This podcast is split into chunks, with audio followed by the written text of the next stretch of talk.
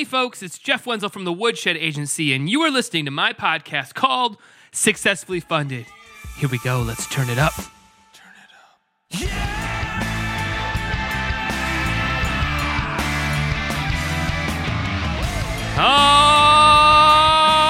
Alrighty, crowdfunders. How is everybody doing out there?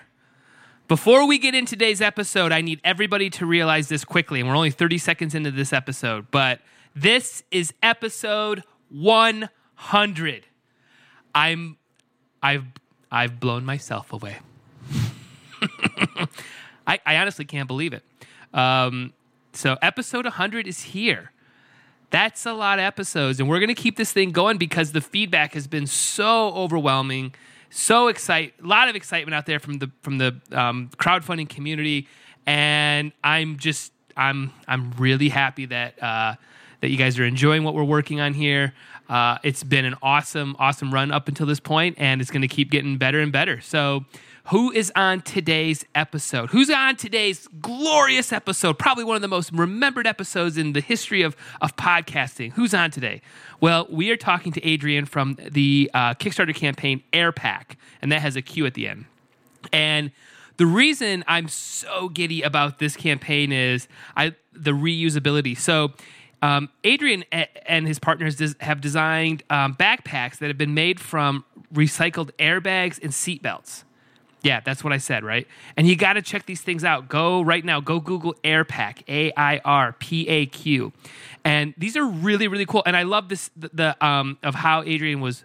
Um, how his college program pushed him into this. He's been working on it for a couple of years. He's bootstrapping, and they've come up with an awesome idea. And not only just an awesome idea, a great looking product. So we get into a whole bunch of topics on like sourcing material and and um, you know how, how to overcome your abilities when you're not very good at sewing. Adrian will talk a lot about that. So we hit on so many topics in this episode that I'm I mean frankly I'm giddy that this is episode 100 because I think we went full circle around it. But but that's not to not, that's not to diss any of the other conversations. I mean each one of them honestly have meant the world to me. I mean I was just a minute ago as I was kind of reflecting before I got on here just thinking about some of the last conversations over the last few months. I mean you know talking to uh, the uh, the comp, you know Pleco brand um, K-pop sauce guys the Michael Mendez right? You know um, God, the Keen Bean, Bass Rock, Move Chair, Diversity, The Jewel. I mean, I've talked to some unbelievable project creators and unbelievable projects, and man, has it been inspiring. And you know, kind of reflecting on, on this moment, you know, I was just I was talking to the wife and talking to talking to the Sean and Paul a little bit about this, of just standing back and realizing how small this world really is. I mean, just look at you know my my conversations with Dual Bowl. You know, um, you know, literally, if you would have told me that I was going to be talking to um, to a project creator that Kickstarter went out and found and um, and is from you know all you know on the other side of the world, basically, you know, um, over in Baghdad, I just I'm sorry, over in Kuwait, you know, I just would have been like what are you talking about? You know, I mean, I don't know. I just, I guess I didn't imagine when we started this project, uh, Sean, Paul, and myself, that we were going to be, you know, at this point it would have taken off like it's done.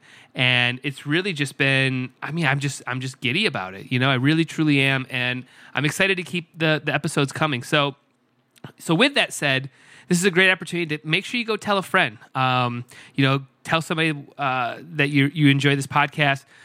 we get into more stuff than just crowdfunding. We get into entrepreneurship. We get into life hacks. We get into you know vulnerability and what it takes to you know to put yourself out there in the world. So we talk again. We touch on a lot of topics on this episode, and um, I'm I'm just kidding, man. Episode 100.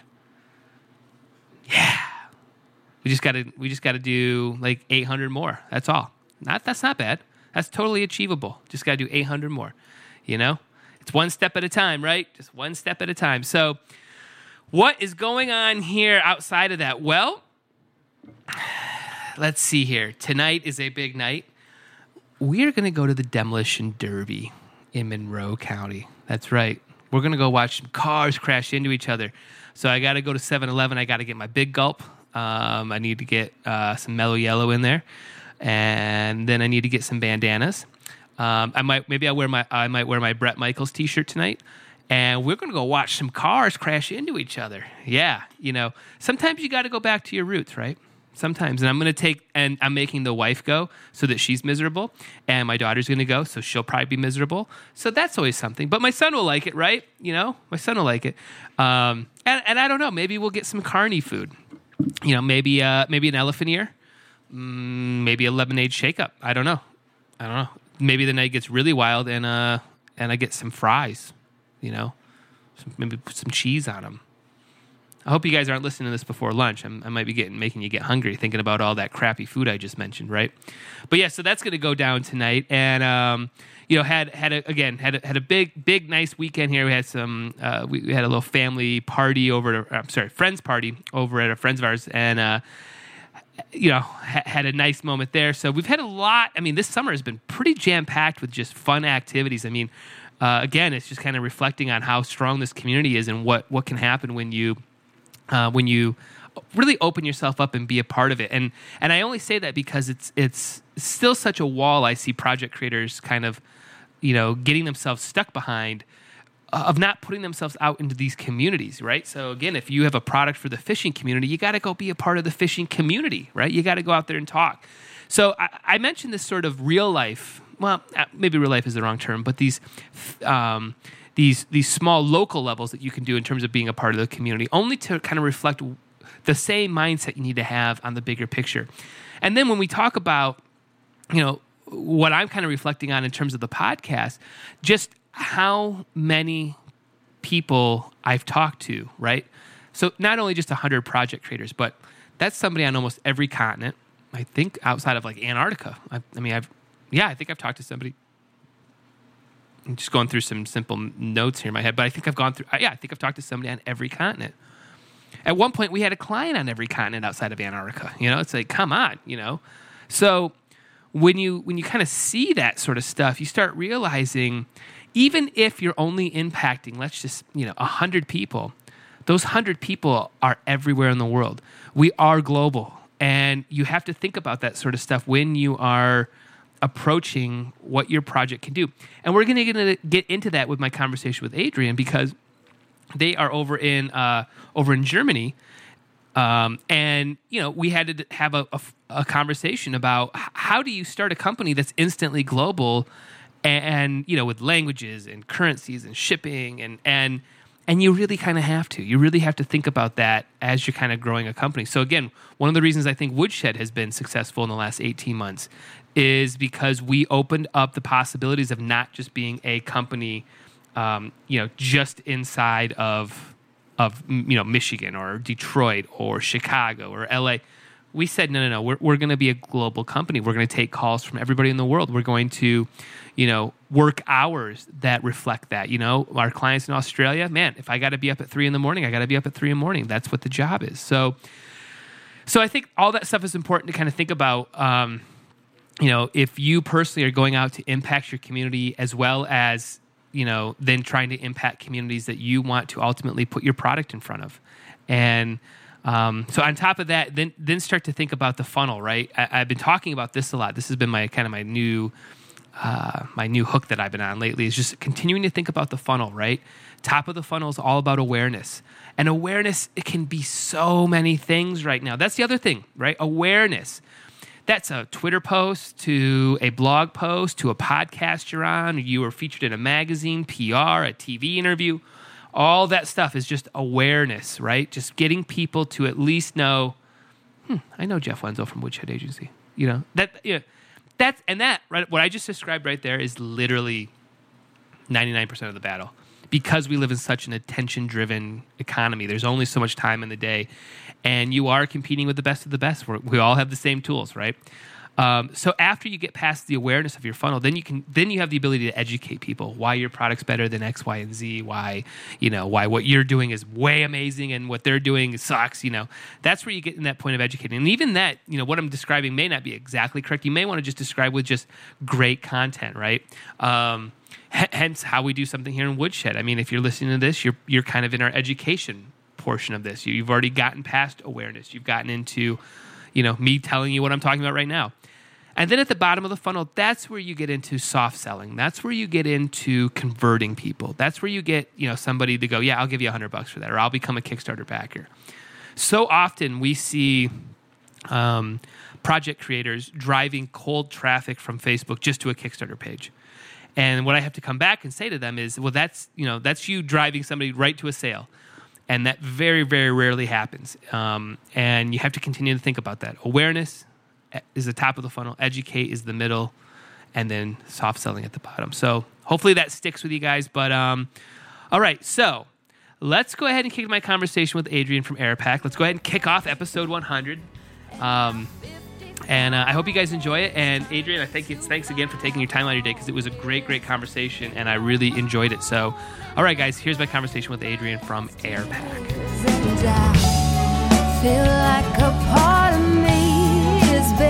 All right, Adrian, the red light is on. It is podcasting time here. So let's start off with a quick sound check, uh, just to make sure everything is sounding good for everybody. So, what'd you have for breakfast this morning? Uh, this morning I had scrambled eggs and a toast. Nice. Anything fancy in those scrambled eggs, or did you just, did you just go traditional? No, I just I just went full traditional. No time for okay, fancy. Nice. No time for fancy. No peppers in it. No mushrooms. Nothing like that. Oh, pepper is fancy. Oh, okay. I, I, don't know. know. I, I can't think what else might be fancy in it. I mean, uh, salmon, maybe some poached salmon. That might be extra. No, fancy. no, not, nothing fancy. Nothing fancy. Just. Uh, all right. Now, are you a hot sauce user on your eggs at all? Just some pepper. What, what do you like? Not, not at all. Wow, you went, salt, you went straight up and, eggs. Salt and pepper, you know, like uh, yeah.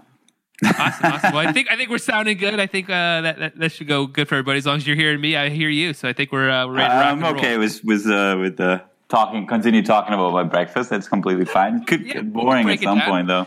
Right. right. yeah, we do 40 minutes of of uh, how you made your eggs. So. Oh yeah, your podcast will explode for sure. exactly, exactly. It's well, cool. Well, yeah. Well, let's jump right into it. So, why don't you tell my listeners what you are raising money for over on Kickstarter right now? All right. So, what we're raising money for is a backpack, and not a normal backpack. It's an upcycled backpack that we produce um, from old and scrapped car materials. So, more specific, we produce it from airbags, seat belts, and, and the buckle. So, you can really see. Cool. Um, What's it called? Really see that it it's called Airpaq. Airpaq with a PAQ in the end. Nice. Because we like the Q. The Q is really, really cool. Always a good reminder. well, it looks good with the P and the Q like in, the middle of it, right? It yeah. looks like symmetrical in some weird way. Yeah. yeah. Well, that's cool. So, where does this idea kind of originate from? I mean, obviously, I mean, watching the video, it's just it's like one of those no brainers. But how, how did you kind of take this idea and run with it? All right, it started all. Um, my my my my mate and me, we uh, we uh, studied together um, entrepreneurship in Rotterdam, and it was actually part of our very first course. It was a course that was called Opportunity Creation, and uh, we we just had to come up with business ideas constantly, a lot of things, and at some point we had a uh, an assignment was called the effectuation assignment. So you should basically go with whatever you have and try to start something. And we figured we were poor students and we had nothing and we had some sort of interest into doing something creative with used materials. So we just went to a scrapyard. And over there, the guy was really friendly, so we could just walk through it, and we, we saw an airbag, and basically this airbag already looked like a backpack and this material right. was just really cool and then we went ahead started prototyping. We had no clue about sewing whatsoever. We just bought a needle in, in a shop and i think my, my, my thumb was so bloody afterwards but um, we created something and then we showed it to our classmates and they were all very uh, excited and then we just went on you know? We, the entire master we kept on working on it on improving it and making a business plan so it's really a university project that now comes through Kickstarter into life. That's, that's great. So, you know, how does kind of the university there support this sort of procedure outside of like the class and stuff? I mean, it sounds like you have opportunity with great resources and stuff like that. You know, how did you feel kind of going through this process and how does the university really help elevate this idea into what it is now? Well, they, they were really ins- inspirational, I could say. There was no like resources that they would give us, but it was really inspirational. And they had a lot of, you know, they, they introduced us into a lot of concepts that we also used, like a lot of bootstrapping things we could do. And also, which was just super cool, is that we could use it over the course as assignments, you know, like it was mm-hmm. never that it was it was always we got our credits for this you know so we got already paid in, in you know education and credits which was really cool um, but yeah, I think it was really it was in the in the beginning we didn't even need much resources you know? We had the airbags we had the material and we could just like go ahead and design you know like right on and mm-hmm. try to sew and then we we went to a pawn shop and, and bought a very cheap sewing machine. Because uh, 10 bucks and you know like watch youtube videos that explained how to use those sewing machines. It was a really ancient one you know like one of those singers that you still have to operate by hand yeah, and it was uh, it was a good time, and we really started, you know, picking up how how to how to do things. And if you go to a website, you can even uh, I think it's on About Us and Story. There's a, like a little timeline where you can see how the prototype evolved. So it's really interesting. Maybe if you want to check awesome. this out. Yeah. And, and did, did the university like plug you in, in, into any sort of like incubator programs or anything like that that that also helped you?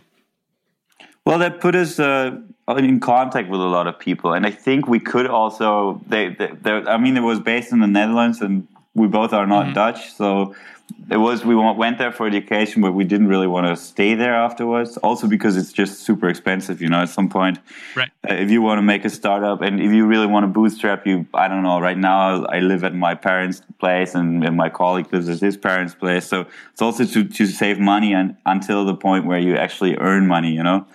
Right. And what right. they did though is they put us in contact with people that already had successful startups who were in the center of entrepreneurship and we could you know like had we had a lot of advisors and and that that was really cool. So that helped as well. That's cool. So where did you grow up? I grew up in germany in cologne. Okay. And and what did like like what did your parents do or what did they do? What you know what's kind of your environment like all right my environment is um, both of my parents are musicians um, classical musicians yeah, so it's a very creative environment. So it's sort of an artist house. I'm the only mm-hmm. one who decided to study business. so okay. like I, I, I did play instruments, but uh, becoming a musician wasn't for me. And then I right. went to business school. At first, I did this really dry and boring stuff, and then at some point, I figured that there's something creative in me that I need to, you know, like uh, that I need to express more. And that's why also I decided to go to the creative side of, of business, you know, the entrepreneurship, mm-hmm. the coming up with ideas. And I think this is really what, uh, what I am. And uh, it's really cool that I found this niche. And yeah, that sounds. I mean, it sounds like you and I are speaking. Uh, we come from the same uh, same sort of tree there, where uh, yeah. I had recording studios throughout the United States. I played in bands for 20 years. Yeah. I still do live sound for big churches here in the in the states, and uh, I just push right. that into the creativity of like projects and and startups. And um, so so I mean, is that what you awesome. probably saw too? Just kind of saw that like I mean, I think every musician has a touch of that entrepreneur spirit, you know, in them. It's just not entrepreneurship; it's just learning an instrument, learning a craft. So is that what you saw, and then wanted to just take take that part of it? Yeah, I think part part of it for sure. Like uh, one at one point is that it, it has this entrepreneurial process maybe, but also I don't know. It's it's just a very creative thing, you know, like playing an instrument or painting or something like this. And if you look at the normal business world, which is like just about making profits and uh, numbers, numbers, numbers, and I think I went a bit out of this, and I wanted to, you know, have this inspirational and creative freedom. So I mean, where, yeah. where else can you just say, okay, now I'm gonna study business, and what I actually learned most is sewing. so during my master, I think designing and sewing is what I learned most, and uh, in the end, I studied still a business master, which is really funny. That's great. Well, it, it, that's intriguing on the design factor. That's because these bags look so yeah. sleek. So you know, so where does that portion of this business kind of start fitting into it where you know design is such a major major portion of it yeah, I don't know. It's it's weird. I mean, it's it's all a process. You know, in the beginning, we just had the idea that we thought we thought the material was really cool, and we just wanted to do something. And then, if you start doing something, I mean, you you probably know. I mean, you, at some point, it, it really grows on you, and, and this you, you you become sort of perfectionist and this is how also like how it was with the design like if you look at the process how the prototypes evolved it, it changed a lot and then you have to be very open to feedback. So that's what we did as well. And one part is also that i must say that my designing or sewing skills were pretty limited. So for example the roll top of the backpack was actually something that i uh, figured as a good solution because i wasn't able to make a a, a cool um, you know like this classical backpacks that have like how is it called? A flap and right, I just right. wasn't able to do this. So I, that's why we we started doing a roll top. So it's I don't know, like the design was completely um, was completely uh, random. I think, it, and well, we got really lucky, maybe. yeah, that's an intriguing thing that you just mentioned because we talk about that a lot on how sometimes your weaknesses start to become your strengths in some of this stuff. So, like, you yeah. know, when, when, when when clients come to me, all of them say I can't do something, right? They're oh, I can't do that. I can't. I, I don't make videos. I'm not good on camera. I don't do social media. Whatever it is, and I'm like, yeah, but that honesty, if you're just open and honest about it, you're going to relate with somebody, and that's your starting point where you actually start getting good at this stuff. So, I always, you know, I even think it comes from the musicianship world, right? So, you know, I'm, I'm a guitar player, and I'm just not good at playing fast solos, right? So I just became a rhythm master, man. You put me next to a bass player and a drummer, and I will chunk out for like three hours straight, right? Like, eh, you know, so you just you just find, you know, you just pivot and make make what you can do work for you. And I think that's I, I, can totally see what you're saying in there. I bet it was tough to make that, you know, that design that some probably seamstress who's worked 50 years could do it tomorrow, but for you, yeah. and now all of a sudden you've got kind of like a signature look. So I think that's awesome about how you kind of pivot and stuff like that. So you know, as you're kind of putting this thing together, what in your business plan uh, speaks to like the um, you know, to the side of using recycled materials and the environmental kind of side to your business plan. I'm, I'm assuming there's something in there about that. Yeah, for the entire concept. I mean, that was really important to us to not only create a product because we thought it's it's a fun story, but also for us it was important to have a, a product that actually picks up on this, you know, like this um, sustainable um, branch because we think for one part it's really important, and also what I think is it's really cool to show that there, you can actually make products from something that that it looks so cool that you wouldn't even you wouldn't even notice, you know, like or mm-hmm. you would notice, but you you wouldn't say that it's sort of a, comprom- a compromise. Like right now, if right. people see the backpack with the buckle, they, they all absolutely love it. They think this is basically like a, a symbol of it, which which they with it, which they think makes the, the backpack look really cool. And yeah. like I mean, this is this is what I think. If, if you if you manage to create a product that you know uses this as strength then you have actually the, the possibility to, to make something sustainable. And for us it was really important. And of course we also want to address those customers. So customers who who think that uh, who care a lot about the environment and who think that this is a cool symbol and this is a cool product obviously those products become more expensive because for us it's just much more work than for regular backpacks. I mean what we have to do is we have to wash them. We have to cut the airbags. We, it's kind of like leather production you know? They're they're all mm-hmm. a bit different and then you have to figure out how to to cut the piece out of it. So it's it's not you always have to do it by hand. So the process is getting a bit more expensive and so we try to put this in our, our business plan as a strength you know that is a sustainable product and also it is a very uh, unique product because all those airbags are a bit different and it's not a, a perfectionism product like uh, typical industrial products. You have some sort of differences in all products, and we we use this in our business plan actually as strength, or what we also want to sell to our customers. That's interesting. And, and, and, how do you work with the sourcing of materials to keep consistency inside of your brand? It seems like that could be a big, big chunk of your work. Yeah, well, it's it's not, well, uh, uh, on one hand the materials they if you look at them in the first place they have all different shapes or they have maybe a sewing pattern somewhere that others don't, but in the end it's all made from the same fabric or like slightly different fabric.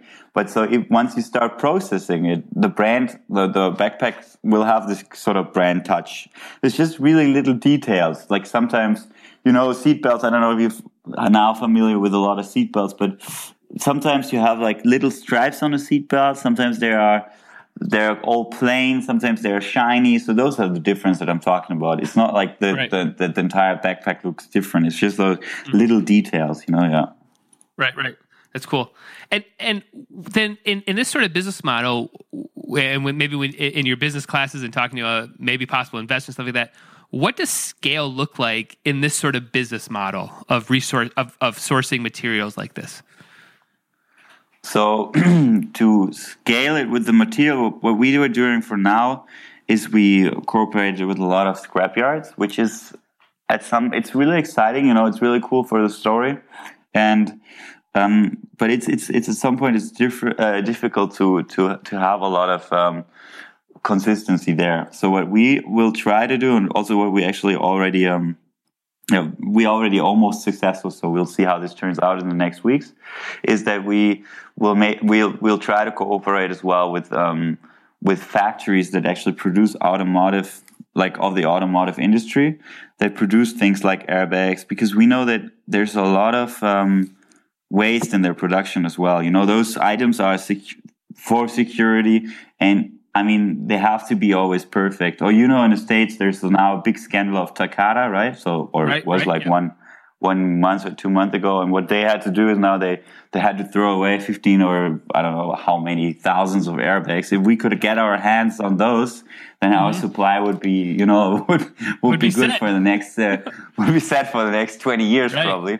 Right. So and that's probably just sitting in a warehouse somewhere, you know, like yeah, just sitting in some yeah, warehouse. And, and that's the Brooklyn. thing, like yeah we got to try to, to make this happen somehow. But we thought to actually cooperate with such huge companies, I mean, they're, they're, they're corporations, you need to show them at least something, you know, you need to show them, well, here, this is uh, our Kickstarter product project. We raised, I don't know how many thousands of euros and we sold already so many backpacks so that they see, okay, this could become a partner in the future. This could maybe be good for our corporate social responsibilities so that they are willing to cooperate with you. So that's what we right. try now. You know, like we we try to grow, and once we reach a point where we can actually start negotiating with bigger companies, then we try to get those materials. Because in the end, bottom line for the environment, it will be it will be the same. You know, like we will still recycle. Uh, it might be even more efficient because you know, like then we could take. Uh, I don't know, a thousand times this airbag, and then we know exactly how to process this. But like for well, this is how this is how scale looks. Like if we now start scaling up, this is a, a, thing that we can do, and I think there's a lot of material actually that we could could get. Yeah, that's cool. Are are there any issues? And this just popped in my head a minute ago um, with like patents and IP, like on the belt buckle, or not the belt buckle, on the seat buckle, right? Like, you know, is there anybody that pops up and says, "Hey, that's my design. I only designed it for." This kind of car. I don't want you using it on backpacks. Is there anything like that that you see as a possible like blocker at some point? So sometimes they have little logos, and then we always try to get rid of those. So, uh-huh. for example, sometimes there's a little logo of, of the manufacturer. That's what we're doing. But then in the end, those those uh, items they look all the same. Like uh, not all, like not the same same, but there is no huge difference. And I would highly doubt that this would be problematic. I mean, we did a bit of research, and so what what our research came up with is that for one thing, it, it's not re- it's not used the, for the same purpose, so it's not car safety industry. Also, we are not copying it; we're just reusing it. So we we're not building other buckles, right? We use the same buckles. Sure. Right. So there's there's the difference. If we now would start copying, I don't know, a BMW buckle and install this to our backpack, then there might be a problem. But since we're actually using those uh, buckles there there's no no no problem related to it. Interesting interesting. So you know since you've got a successful campaign going on and that usually means lots of emails and lots very busy time right now that you're in um, are there yeah. any like like tools or tips or techniques that you do personally to help you kind of maintain the busyness that is uh, the middle of a kickstarter? Um, there's no real tools that we use. I mean, it, maybe it's also also because we we are like the two of us right now. We we can still handle it. The questions uh, for for some reason we don't get like uh, thousands of questions every day, which is which is a good thing, I think. But this may might also be because our product is kind of you know, it explains itself. It's a backpack, you know, and then right, we, we right. say it's made from this materials, but then, I mean, what, what kind of million questions are you going to ask? So there's, of course, always some, some questions and we try to, we have like, we actually just use Google for this. We have a, a Google, a Google Drive and there we have like Google Sheets and we just always type uh, the newest things and we both can check. So this is right now our mm-hmm. system, but I, I bet this could be optimized for sure. That's cool. And how about how about for like you just personally? Is there? I mean, you know, the entrepreneur ups and downs can be you know mentally very challenging for some people. You know, so is there anything that you do? Just I don't know whether meditate or always eat a breakfast like we talked about earlier, or, or is there anything like that that that, that you do that just things that makes you a good entrepreneur? Um, I think what what I always try to do is you know to not make work your all and everything so it can happen that I, I, work for, I don't know, 10, 12 hours straight, but I always need to do something that calms me down, something that is, uh, that is just for me. And right now I do a lot of sports. I just go, I just, I just say, beat it now. I, I need, I need a break. Um, I'm just going to the gym mm-hmm. and, or I just go for a run. So this is what I do in a moment. But obviously right now it's a super stressful time because of the Kickstarter campaign.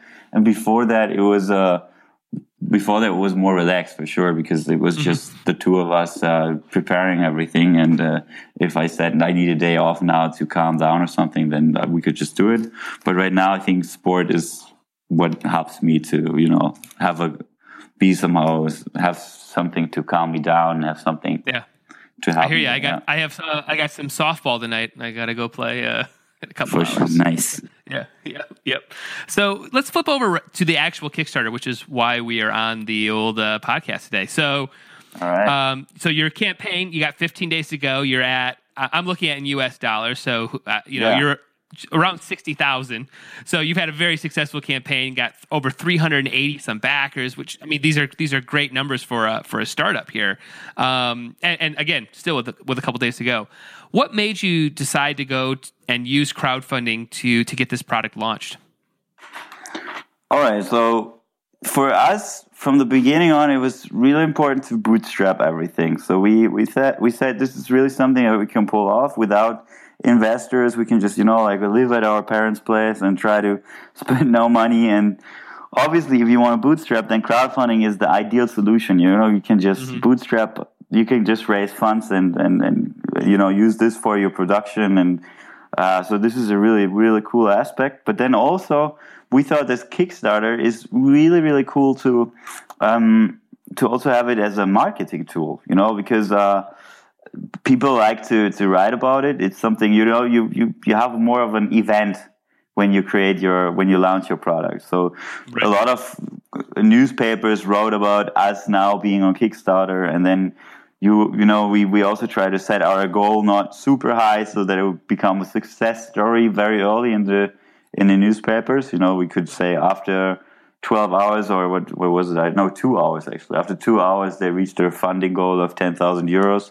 So this is uh, this is this is what we did here. And and I think for us the crowdfunding was really good as I said. For one thing is uh, that we could get the fund bootstrap but also that we have a marketing tool because now airpaq is known in I don't know how many different countries. We, I, yesterday I was sending some emails to Korea, to Japan, to the States, to Canada, and you have this reach that you would never have if you would just launch right now here in Germany.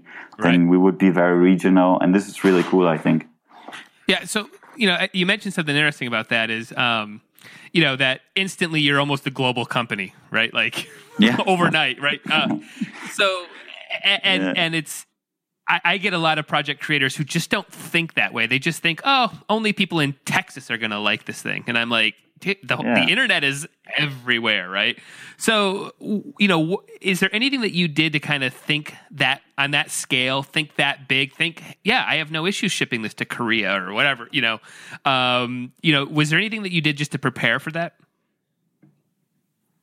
Um, well, do you mean to prepare that we could actually sh- get the ship there, or to get yeah, the yeah, ship there, have communication in multiple countries, time zone issues. I mean, you and I discussed off off mic just the time zone Yeah. issues, right? Like, oh, it changes. Oh, you guys are in summer hours. You're plus two. You know. Uh, but you know, and, and for like my, I say this for Woodshed because this is a problem we did not expect. Is we are a global company. We thought we'd be a minimum, a, you know, a local or a Michigan company. Yeah. And I don't have any clients actually in, in my state. Like I don't have any. Like so, yeah, should, I'm constantly make dealing a with local time week. zones. right, right, right. So, you know, so it's just as something that caught me off guard. I'm just wondering if if if you maybe kind of thought about this a little bit more, and obviously with you being from Germany, you have maybe a, maybe maybe you have a different approach to the world. You know, just um, yeah, yeah. the No, it's. Uh, yeah, I think if you if you decide to make a Kickstarter campaign, and particularly if you decide to, to do this from Europe, then then you you gotta.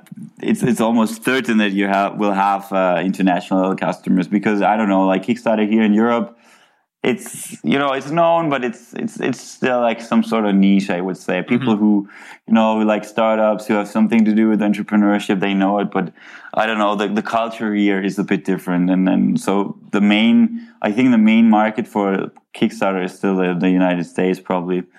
And um, so that's obviously we, we, we knew that this is going to happen. That's why we had our website written down. We had our website uh, immediately in English, and then actually we started the translation in German. Also, in, on our Kickstarter page, everything is in English and not in, in, German or Italian or whatever. You know, like uh, so that's for sure one thing. The language that we we tried. So we always we tried actually from the beginning on to be a multinational country uh, corporation kind of you know like we we we have a, our corporation language is English and and then we um I think this is one thing that we prepared for and obviously for before the Kickstarter campaign what you do is like you need to see what countries could be interested and then we checked how can we ship there because this is something that you always always need to consider upfront shipping costs like um, Yeah. how much are you ship how much does shipping cost to Korea? How much does cost does it cost to to the states? And what countries do I what countries do I actually get real shipping prices. And for what countries I, I put this we have this rest of the world kind of shipping you know? And I think right. most of the times we actually will pay more than that. So now it's at uh, 35 euros. So that'd be like $40 and I think if you ship for example from Germany to Australia you will probably exceed this. But you know like you need to make an average. And also we thought for example for the US we will pay more we won't pay, pay more for the shipping that we actually get from from backers and but we thought we can also split this cost you know like we love Sure. if people in the states buy our products or if people in Canada buy our products um, but we know that the the shipping cost is just really high, so we, we kind of try to split this, you know, like meet in the middle Mm-hmm. somewhere. So that's what we that's what our international preparation was about. That's cool. I mean, on Kickstarter, it's really easy. You know, everything is set up. You have your communication Mm-hmm. Yeah. platform. Yeah, Yeah, you're right. I mean, it does make it easy. Uh, some of those tools Yeah. weren't around in like 2012. We we we ran into some shipping issues on a uh, client long time ago because they just Kickstarter evolved. You know, it was at that time it was a lot of spreadsheet stuff back uh, back in the early days Okay. of Kickstarter. But what um what was kind of the overall marketing plan or or um you know approach that you guys took before launching the campaign? Um, okay, what was really important for our product is telling the story. So if we if it wasn't for the story, it would be just a normal backpack. And uh, so we wanted to make sure to always tell our story, which is on one part the materials we use, but also that it is a student project, and it evolved in that kind of way. Uh, so that we really outsiders, we're not like uh, fashion I don't know, fashion corporations that, that launch a different product. So that's something, that was our main messages that we wanted to, um, yeah, that we wanted to transport. And what we, we did is we did a lot of Facebook commercials, for example, and we did also some offline commercials. So we tried to give a couple of friends already some backpacks before the Kickstarter so that they would walk around and or even flyer. You know, we have flyers printed on seatbelts as well that they give out a put in their university. So this is something that we did, and I think one thing that was really cool for us is we we connected the Kickstarter launch with an event. So what we did is uh, we we were here's uh, a thing that's called the well it's called the Berlin Fashion Week. You may have heard of that. And the Berlin Fashion Week itself has a, a smaller um, fair that is for ethical fashion. And right when we launched our Kickstarter, we were also at the ethical fashion show. And this was really cool because at some point, uh, for, for, at one point, we had already a lot of context. We could make a lot of context from the industry, but also a lot of newspapers would write about it because of that. You know, like it's a oh, it's cool. a main main, main event in, in Berlin, and so they're going to this event, and then they pick up like three to four brands and they talk about it. And we were very often among it you know like because they just loved the story and our product was was so unconventional. Also we were pretty unconventional. We didn't know we didn't really know what a fair is. And we just went there with some you know some props. We had we had like a steering wheel and some airbags. Um, i think we have one picture on instagram that you can see where where we're in front of our little six square meter stand and there we could make a lot of marketing you know like the, the journalists would write about it uh, we had bloggers writing about it and so that was really cool. And then Great. even people walking by our stand say this really cool product. And we just say hey back us on kickstarter. We gave them flyers and i think mm-hmm. some of them did. And uh, way way before this we started uh, opening when we had actually our we had a landing page on our website i think three months before the kickstarter launch uh, where we already introduced our product a bit and had a newsletter. And we also made a little um, lottery. So if you'd sign up one day before the Kickstarter campaign, we'd, we'd make a, a lottery and we, we find like three winners that we would send the backpacks to. And this helped us really to give an incentive that people would actually sign up for our newsletter. So that's the, the other marketing thing we did. But I think the, the easiest one for us was the Facebook commercials, you know, or friends sharing it on Facebook for us, of mm-hmm. course. So that's how we could, uh, you know, spread the word. In the was, was there any was there any sort of internal market or internal data that you were looking at to to feel comfortable that you were ready to launch? Was there anything you were looking at like you just felt like, man, the momentum's great, or the fashion show that you were talking about? Was there any sort of data you looked at? Well, we looked at how many newsletter signups do we have? I think at the point we had like 850, which is which is all right, which is not a lot, a lot, but I think uh, for a project like ours, it's it's cool because mm-hmm. you know, like a backpack is more of an investment, so uh, we don't need super, we don't need millions of backers. But I think for us, the biggest thing was the the fashion show because we had this as our, you know, we had this as our deadline deadline you know we also paid to get there so we we figured now or never you know and then right. we just went there and it worked out well i think. So That's cool. for for this uh but we are it's our first campaign campaign so it's it, it's really hard to to you know to look at data if you've never done this before and then say with certainty that this will be good now or not. So i think at some point you shouldn't be too perfectionist about it. You should just go ahead and, and, and do it you know also with the with the prototypes. Yeah, yeah. Or I find so many people are, you know, are in perfection mode. You know. Yeah, and perfection uh, mode I think can just point, kill you. Yeah, for sure, for sure. Like when we did our website, I mean, we did it ourselves as well with uh, Shopify, mm-hmm. and um, we have like we had no clue about how to code or something. Right right and then we just we, we just went there and we you know we wrote some custom codes. If you google can tell you everything you know and yep. youtube videos.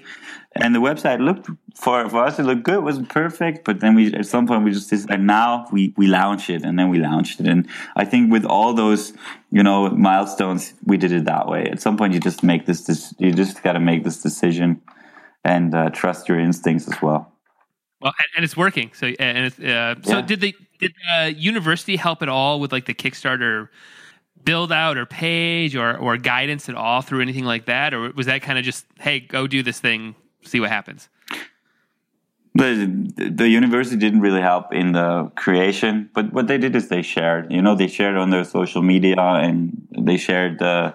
Uh, in their newsletter, so that's what they did. They they gave us a bit of a momentum, yeah, yeah but uh, with the actual design, I mean, in the end, it's maybe there's uh, there's universities that, that have much more of a practical focus, but it was still like a theoretical um, master, and I don't know, like it wasn't like it wasn't that much of uh, I don't know, like guidelines in that in that regard. So they didn't really know. I think they don't even know how Kickstarter works. Right. yeah. yeah so in the next let's see here we got 15 days to go. So basically in like the next 30 days after all the money comes in and you know everybody's slapping high fives and you know everybody's celebrating uh, and, and, of course probably taking that one day off to uh, play some sports or something to relax for a minute. But what starts happening right after that? I mean what, what starts your production run? When are people expecting to get the bags? What, what starts to happen behind the scenes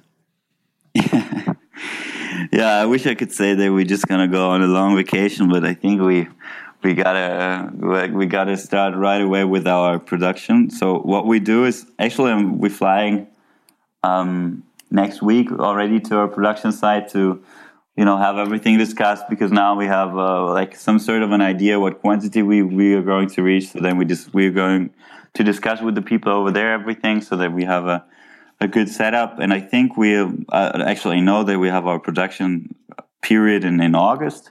So in mid August, we'll probably start with the production, and they put a lot of sewers behind it, so they should be they should be ready within two weeks or something. Oh. Wow. Um, so this is how the perfect way would would work, but then we have to to to see if there's if there's troubles. So we what we did in the first place, we said that we are going to ship uh, mid October, November. You know, like we we mm-hmm. gave us a bit more time to to have a like a cushion. If something doesn't work out, then we need some more time. And our production partner is very flexible at the moment because it's off season, which is really nice. So they have a lot of capacity, but at the moment there's not much work for them. So we, we have a bit of a flexibility, which is super lucky. Usually it's not that way. So that's a, that's a very big advantage for us. And, um, yeah, what we, what we are going to do then is also, I mean, we already started collecting materials. Uh, we have already a lot, so they can actually start producing, but we still need little things. You know, we need to, we need to get more buckles for for example. So we actually need to make a, a great scrapyard tour to, to get some buckles. and um, I think we we're gonna hop on a transporter and then just drive around. That's cool. And That's then, cool. And try to get some buckles, yeah. and then um, once once the production is gone, we will we'll just start shipping right away. Right. Right. Cool. That's cool. So, in your mind, what does the next five years look like for Airpaq? You know, what do you see? Where do you see the company going? So our plan is with this money we raised now is to you know like professionalize everything. We want to we want to try to to obviously grow. We want to try to make more um, pop, uh, like commercials as well in, in germany to to get a bigger market share here. And then we want to start growing. We we want to hire people. We want to hire people who could design for example because I mean, for, for the start, it was really cool. It was really great experience to do it, but I don't see myself as a chief designer because it took us way too long. You know, like right, in the end, it was uh, probably a year of designing, and yeah, that's not what you, what you can do. Also. I think a lot of decisions, a lot of decisions, I don't know whether I actually have the expertise to do. Like, what are the colors next year that we should do or something? So mm-hmm. we want to have definitely want to have uh, professional people. Maybe we start with one designer and then we see how this goes, and then we want to, you know, make more products we, because the material, the fabric is really cool. Like we can do a lot of different kind of products. We can make smaller bags. We can make.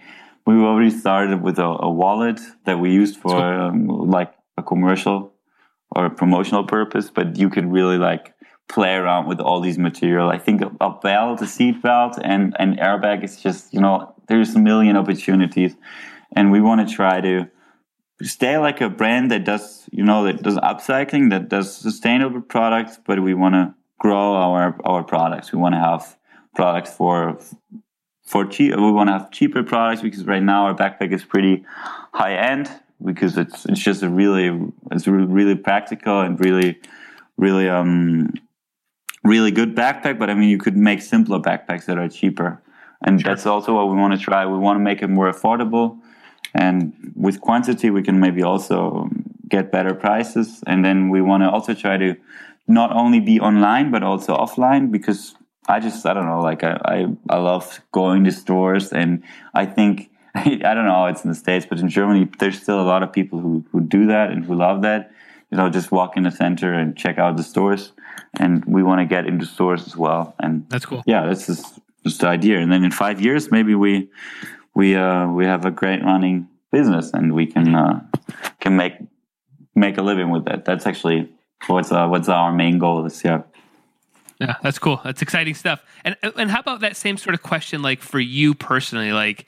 Do you see yourself starting multiple companies, like, or or just working on one? You know, just kind of daydreaming a little bit. But like, what what what do you see for yourself um, as you grow as an entrepreneur? You know, like I thought this phase that we we're doing now, this entire product development, and then starting the idea of, of your company and uh, i really loved that i really loved you know like uh, it was a really exciting time and i would, would love to do this uh, i don't know 100 times more often. And i think that at some point um, I'm, I'm for sure I, I will try to keep on you know like working on airpaq and to try to, to make it a try to make it a, a cash cow maybe or something you know and then you could go ahead and, and, and try to make completely different projects. I also love, you know what this project t- showed me is that you don't need you, don't need to need to be a designer or a sewer to come up with a with a cool backpack. So Yeah. just, you just need you just need to believe in what you do, and you just need to take some time, and then I think then you can can manage a lot of things. And this is was really inspiring for me, and that's why I'm, I want to be open minded, and maybe I don't know whatever. Maybe I do. Uh, professional scramble X or something in, in 10 years. And, That's cool. Who That's knows? very cool. Well, well, where can people find more information about um, the Airpaq outside of Kickstarter? Wh- Where can people, you know, dive into your guys' uh, world and, and your bubble? So we have uh, the website where you can go for sure is uh, airpaq.de, which is uh, the German domain, but it's if you go there, it's in English. Um, so there we have a lot of more information on where we produce. Like we go go on about, you could read about our story, like who we are, how everything started. As I said, you can see the development of our design. Um, then you can see the production, like how the production works, what are what is important for us, like fair working condition, but also that um, environmentally everything is um, is planned out and everything is going well.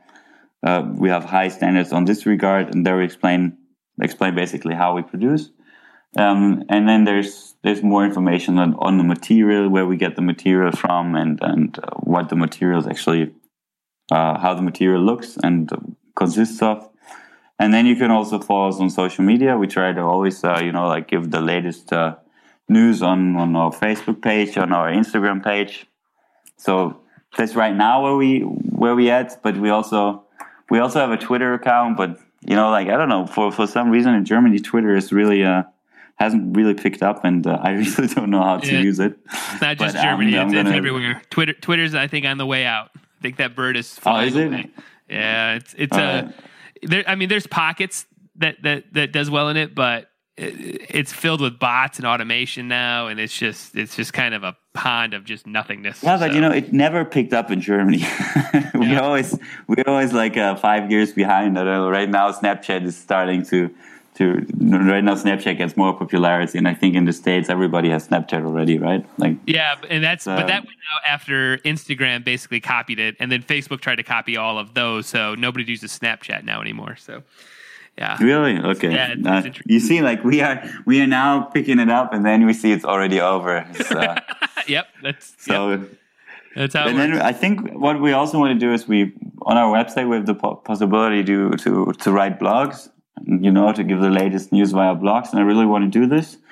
But right now it's just too much to do. But I think uh, once once the campaign is, is done, we'll we'll also try to, to make content on that on that end for sure. Awesome, awesome. Well, Adrian, I want to thank you so much for taking time out of your day. Uh, I know it's busy, Oh, yeah. Busy schedule to, to talk, but I think my listeners are going to get a ton out of this information, uh, out of this conversation. What you're working on, I think you've got a great, great product here, and I'm encouraging everybody on my, uh, uh in my, all the listeners who I'm in their ears on to go check this campaign out because it's it's really cool. Um, and I, I, I, it's a great looking backpack. So uh, very cool job, man. Uh, congrats on the campaign, and I wish you a lot of a lot of luck in the future. Yeah, thanks a lot. Thanks a lot. It was uh, really fun. Really fun. Awesome. Awesome. All right. Thanks so much, man. No problem. No problem. All right. How about that conversation with Adrian? I told you it was a great one, man. I'm really glad that that was episode 100. Um, a lot of great, inspiring stuff in there. I I personally feel feel awesome. So I didn't put any music under this portion like I usually do because I wanted to give this song its its its due. Um, I kind of feel like this might be the one of the probably my top five song that I ever worked on. Um, it it kind of symbolizes a whole bunch of stuff um, uh, in my life, and I thought I'd, I'd give it its due and let it just be able to be played on its own. So you guys have a, a you know it's only a three minute song. So I want I wanted to have it just a moment. It's called Yesterday's Superstar. Um, it was wrote by myself and Jake and uh, Unique, one of my singers out of Chicago, and then uh, actually Lulu is one who's performing it. So kind of goes back some days, and uh, but I wanted to give it its due and, and have it be honest, have it have it live on its own, so you guys can enjoy it. So, all right, guys, I'll talk to you all later, and I hope you guys have a great last next couple days. I might actually have a secret episode that might come out. Um, I still haven't 100% sure yet. So uh, I'll let you guys know when that's ready to go, and that'll probably come out. Um, come out soon too. So, okay, guys, let's uh, let's listen to the song "Yesterday Superstar" featuring Lulu Doll on vocals. Here we go.